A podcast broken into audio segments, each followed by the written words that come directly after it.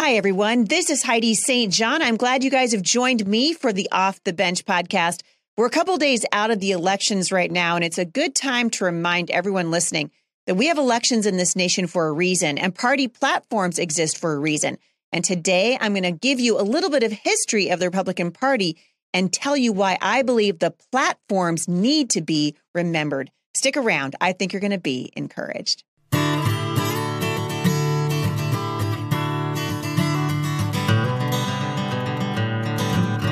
All right, you guys. Well, I'm glad that you've joined me here at the Off the Bench podcast. Before I get started today, I want to remind you that we are just at the very beginning of the November study at Momstrong International. We are studying uh, guiding principles for every season of parenting. So, whether you're a parent or whether you're not, whether your kids are grown and out of the house, whether you're just starting out or whether you're a grandmother or you just want to know what God says in His Word, this is a great study. If you're watching, on YouTube. I'm going to hold it up for you so you can see it looks like this this this time. It is called the peaceful fruit of righteousness. You can download this and print it and go through it with me.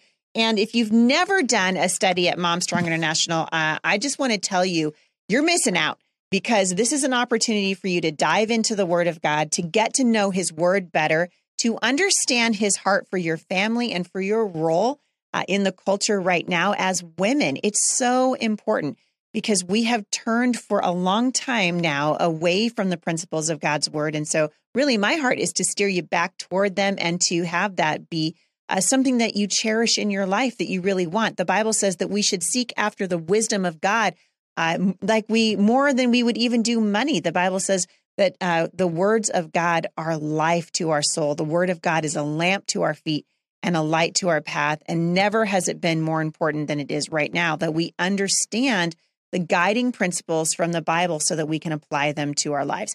Normally, I'm here talking about the guiding principles of, of God's word and how it's so important that we know what they are and lean into them. But today I'm going to take the show a bit of a different direction. The the the midterms now are behind us and as you all know, I ran for Congress. So something I never thought that I would do is get involved in the political process. I've always been involved like in terms of voting, for years, I've been telling you guys kind of how I am voting and why and who I'm choosing and why.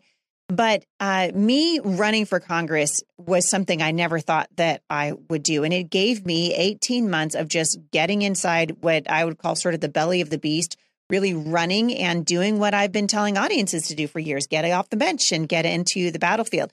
And what I have discovered in the last year and a half has given me great alarm. And no matter who has won the elections, I know some of them are still being contested right now, but we're seeing massive changes happen in the United States, and we need to see changes, good changes.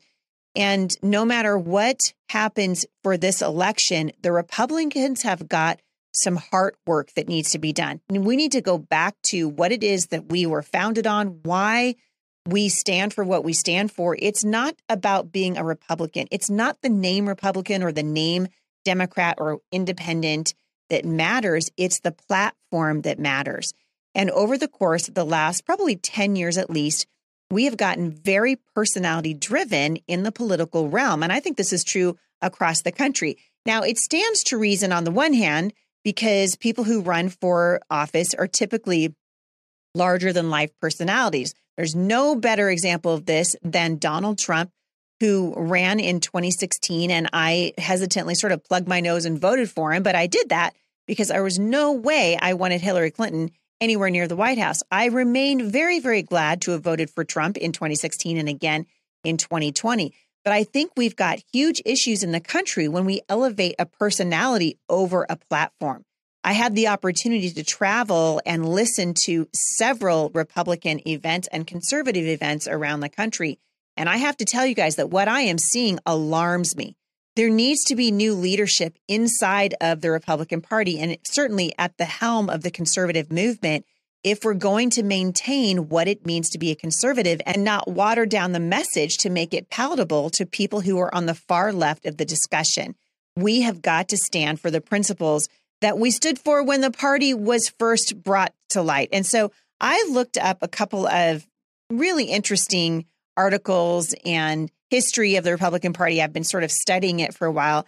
And I found this on the internet. Actually, it's just at president.ucsb.edu. So this is not a, uh, a partisan website. But I wanted to read something to you that I came across. This is the Republican Party platform of 1888. So obviously, well over 100 years ago.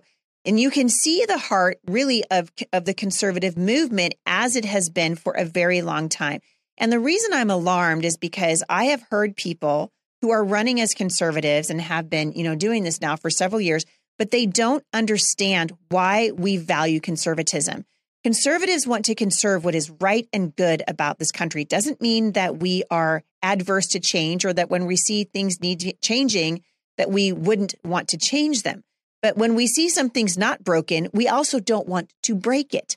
And as the conservative movement continues to slide farther and farther toward uh, toward the middle of the uh, the middle of the Great Divide, we're losing what actually makes us distinct. So when I hear uh, party leaders talk about watering down the language on abortion, for example, it grieves my heart because rather than stand out, we want to blend in. And blending in is not what this country needs right now from its leaders. We need leaders who are wise and good and who would want the best for the country and understand the guiding principles of the platform that they claim to represent. So I want you to listen to this. This is the Republican platform stated at the Republican National Assembly on June the 19th 1888. I'm not going to read the whole thing, but I'm going to read quotes of it and then uh, I'll comment on it a little bit. The Republicans of the United States, assembled by their delegates in National Convention, pause on the threshold of their proceedings to honor the memory of their first great leader, the immortal champion of liberty and the rights of the people, Abraham Lincoln.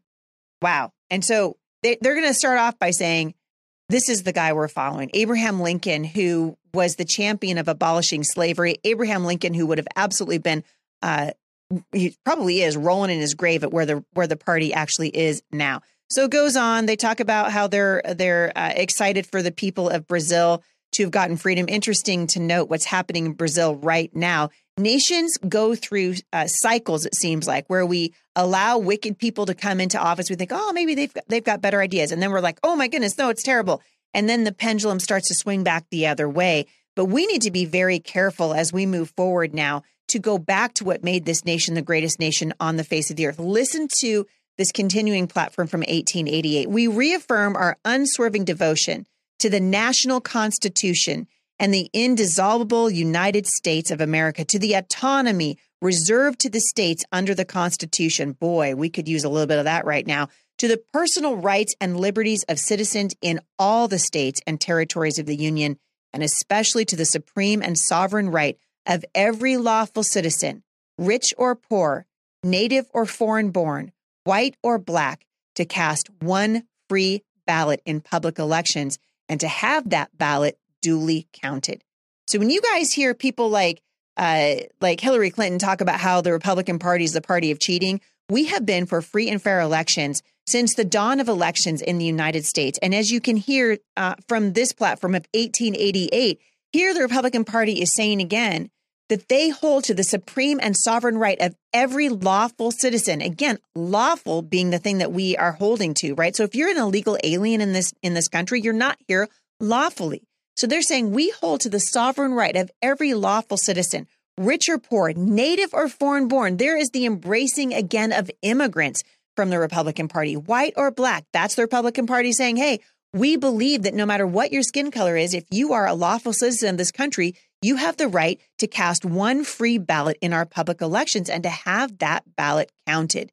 They went on to say, we hold the free and honest popular ballot and the just and equal representation of all the people to be the foundation of our Republican government and demand effective legislation to secure the integrity and purity of elections, which are the fountains of all public authority.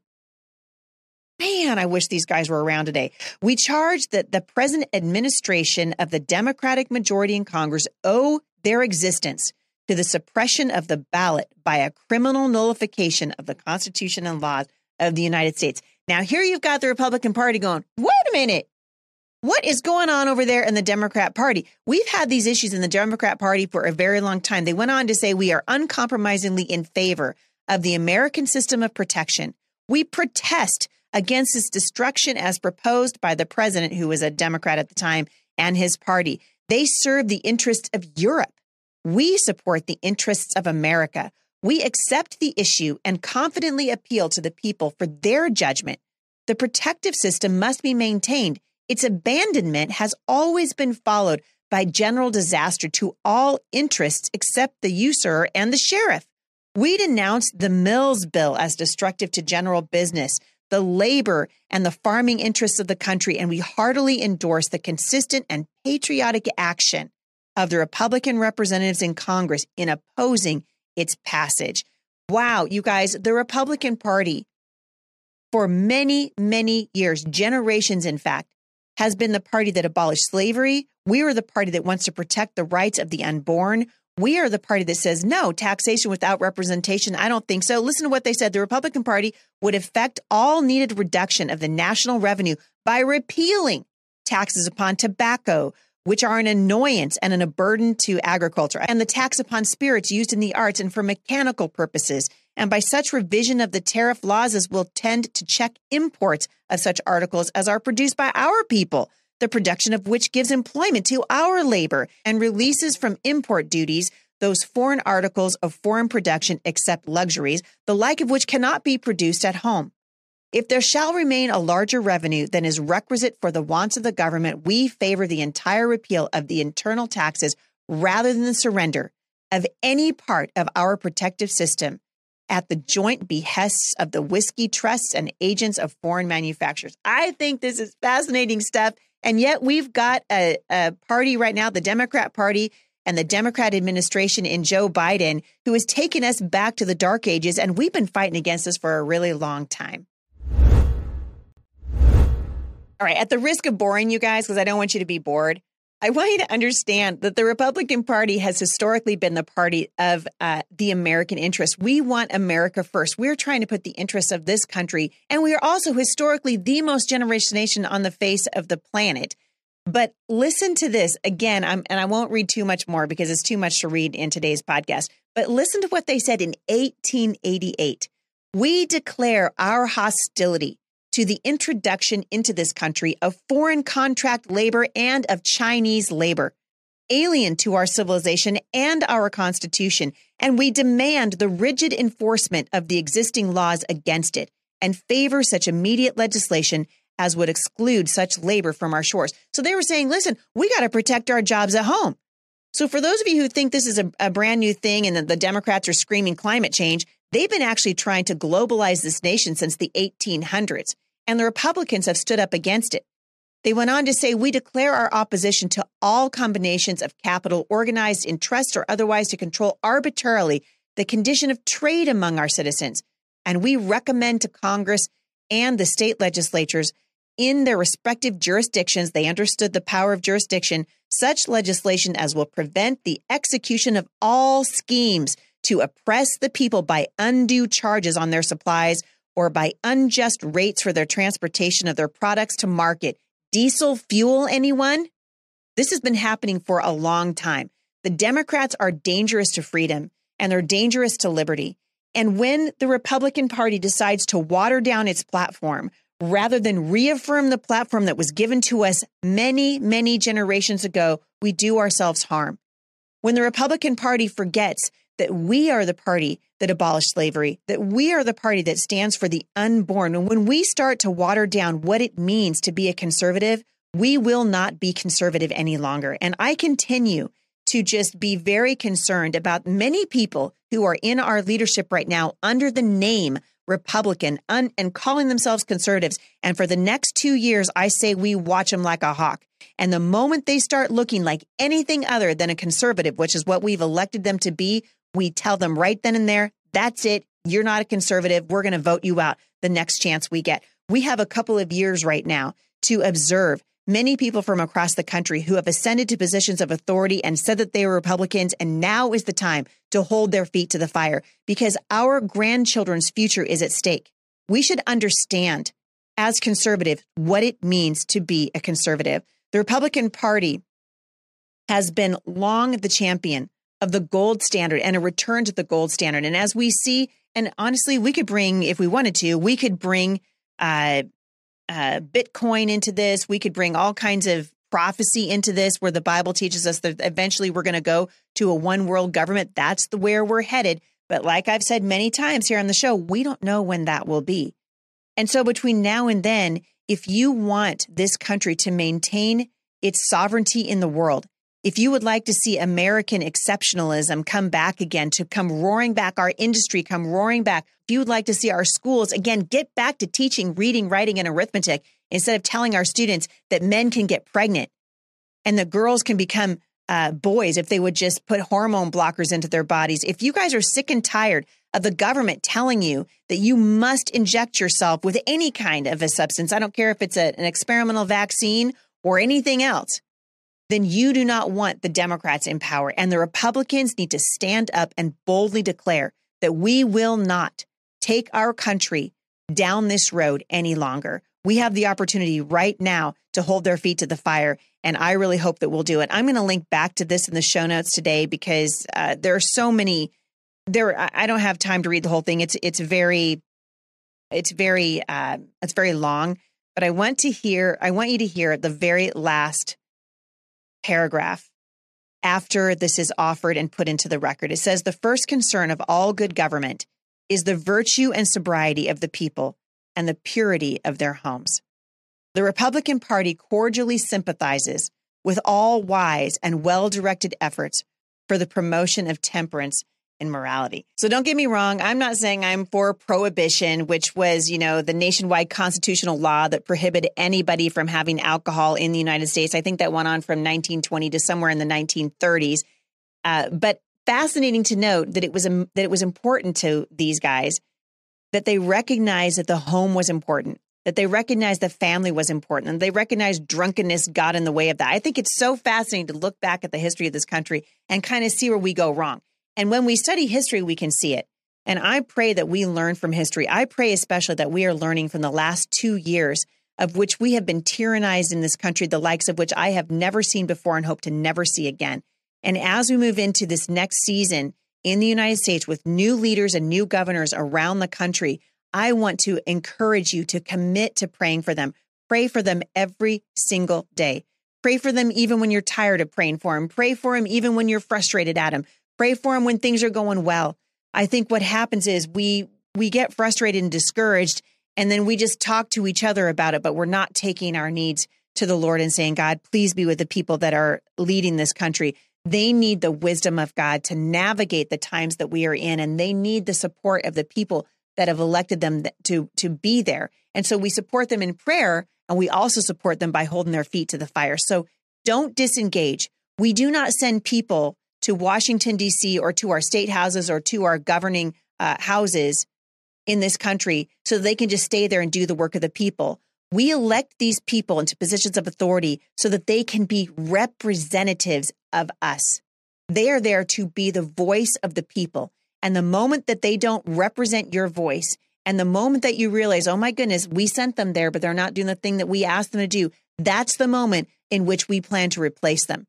And we've got to be serious about this. Stop watering down the conservative platform and instead adhere to the to the principles that have made the United States the greatest nation on the face of the earth. Do we have problems in this nation? Absolutely. Are we a godless nation in many ways? Absolutely. And that's why I'm going to say again, we not only do we need good leaders in this nation, we need godly leaders. And now's the time to continue to pray for them. I pray that our pastors will again begin to speak up about the issues that are important to the nation. 90% of the issues that we're facing in this nation right now are moral at their root, and they are going to require the engagement of pastors around the nation. Spiritual battles require spiritual weapons, and the weapons of our warfare are not the weapons of this world. So I hope you guys will join me in praying for our newly elected officials here in Washington state and around the nation, and that we will continue to pray that godly people will get off the bench and onto the battlefield and run for office. Thank you guys so much for listening to the show. I'm going to come back tomorrow with election analysis. This is a big week in the United States, and I think it's a uh, hopefully it's a little bit of a bellwether for what's to come in the 2024 elections. Thank you guys for listening, and I'll see you back here tomorrow at the intersection of faith and culture.